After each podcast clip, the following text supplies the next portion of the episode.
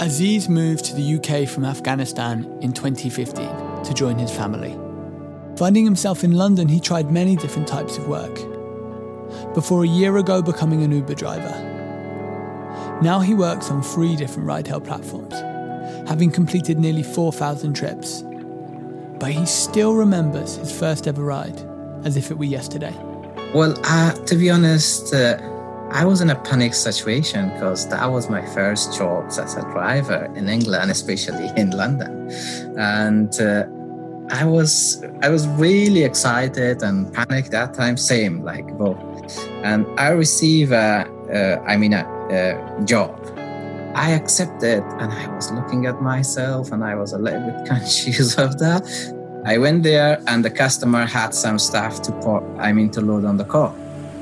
Was thinking, oh, what's going on? Do I have to be like a van man or something like that? But I try, I help the customer, and at the middle of the journey, I start to talk with the customer. I said, You're my first customer. And I start very new and you're my first customer. And the customer was quite like he was he was telling, Oh, you you drive very smooth, nice, I like your car, this and that. At the end of the trip I got tip as well. And uh, I was like, I said, oh wow, that's good. 32 pound plus five pound tip. So that was not bad.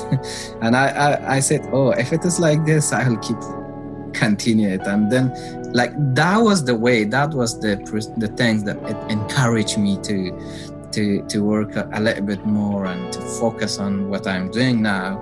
And uh, yeah, that was that was my first journey, which I did. That was really amazing. I'm Robbie Warin, and this is the Fair Work Podcast, a dive into the lives of the people working in the gig economy. In this episode, we look at conditions. What's it like working during a pandemic, serving your community and keeping the country running? How do you deal with sickness and the need to self isolate in the absence of official protections? And how do you navigate the daily difficulties you encounter on the streets when no one's got your back?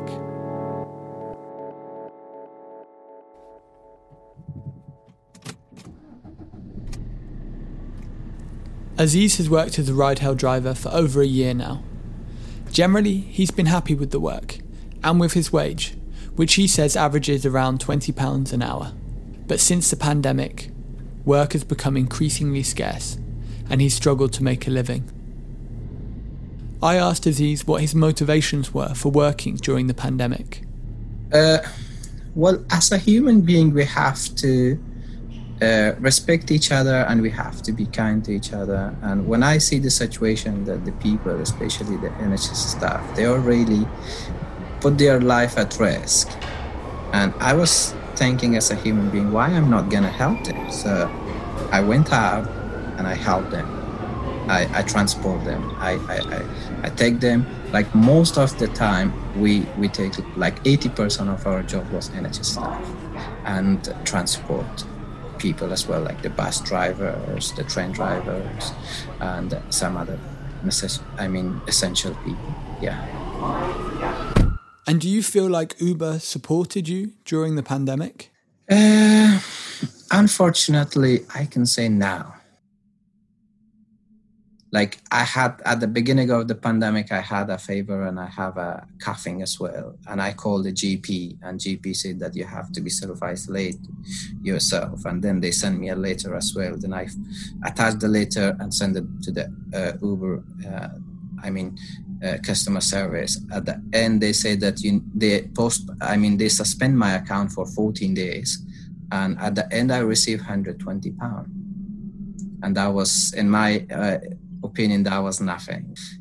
For 14 days you send me 120 pound like basically uh, everybody knows and this is like as per the uh, employment uh, policies and rules like we need to have at least a sick leave because we're working for uber platform and we give them a lots of benefits like they charge us 25% commission. So at least from that money they should have helped us the money which we earn for them Similar to many drivers, Aziz has experienced violence at work and found the platforms unwilling to support him. I had a customer. I received a job a, a month ago, A month ago. I received a job. When I went there, there were four teenager boys that they requested in one of my app. And when I went to the, I mean to pickup area, I see that there are four uh, customers, and they don't look good to me, to be honest. They come and said, uh, I said the name. He said, Yes, I am. I said, I can only take you three of you guys because COVID 19, we are not allowed to have four passenger in our car. So if three of you will come to my car, I'm happy to take you guys. Otherwise, I will cancel the trip. You will not get charged. So this is this is a help from my side. Otherwise, I have to show you, I have to uh, like cancel you and no show, which I can get paid for it. But I do a favor for you guys. I will just cancel the trip. So you can request an XL, which is a bigger car, and I'm doing Uber X. So they said, no, you have to take us. I said, I don't have to take you. And then they started an argument. And my, uh, I mean, right side when uh, my window was a little bit down. So I was about to touch my uh, phone to call some police or something because they became a little bit aggressive. So they just they grabbed my phone, and the other guy punched on the uh, I mean on the glass. The other one went and just uh, kicked the bumper. So I was in a panic. I said, and they showed the knife as well to me. When I see the knife, then I was really panic. I said, what's going on here? And I was in a parking lot. Like I just drive very fast in order to escape from these guys. But when I went there, that was closed. So I just U turned back, and these guys are running after me.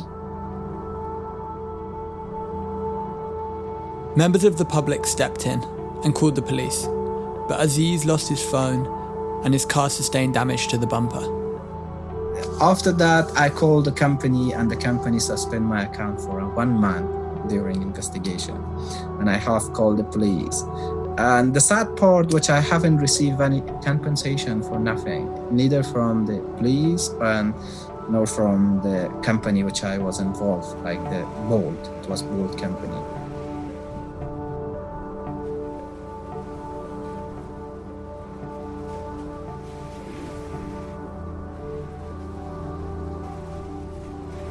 And how does that make you feel when you don't get any support from the company?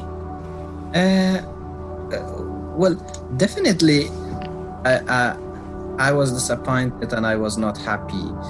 The company needs to at least give us appreciation support to the to the driver because that customer was introduced by this company. I never knew I never didn't.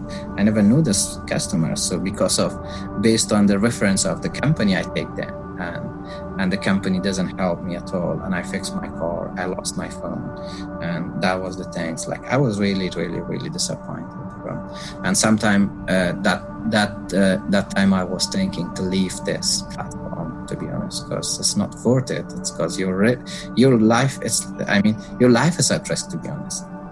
And there's no no safety at all. Like uh, this is what I, I i think. This is what it happened to me. And it happened to so many drivers.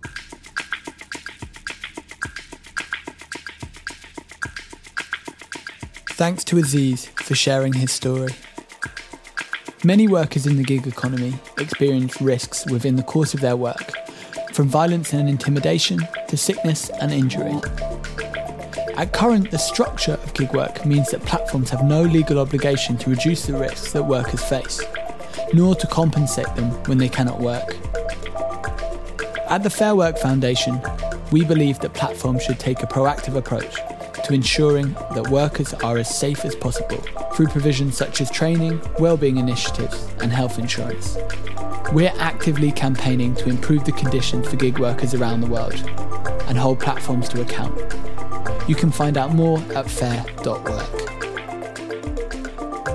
This podcast was written and produced by Robbie Warin with composition by Louis Bollais.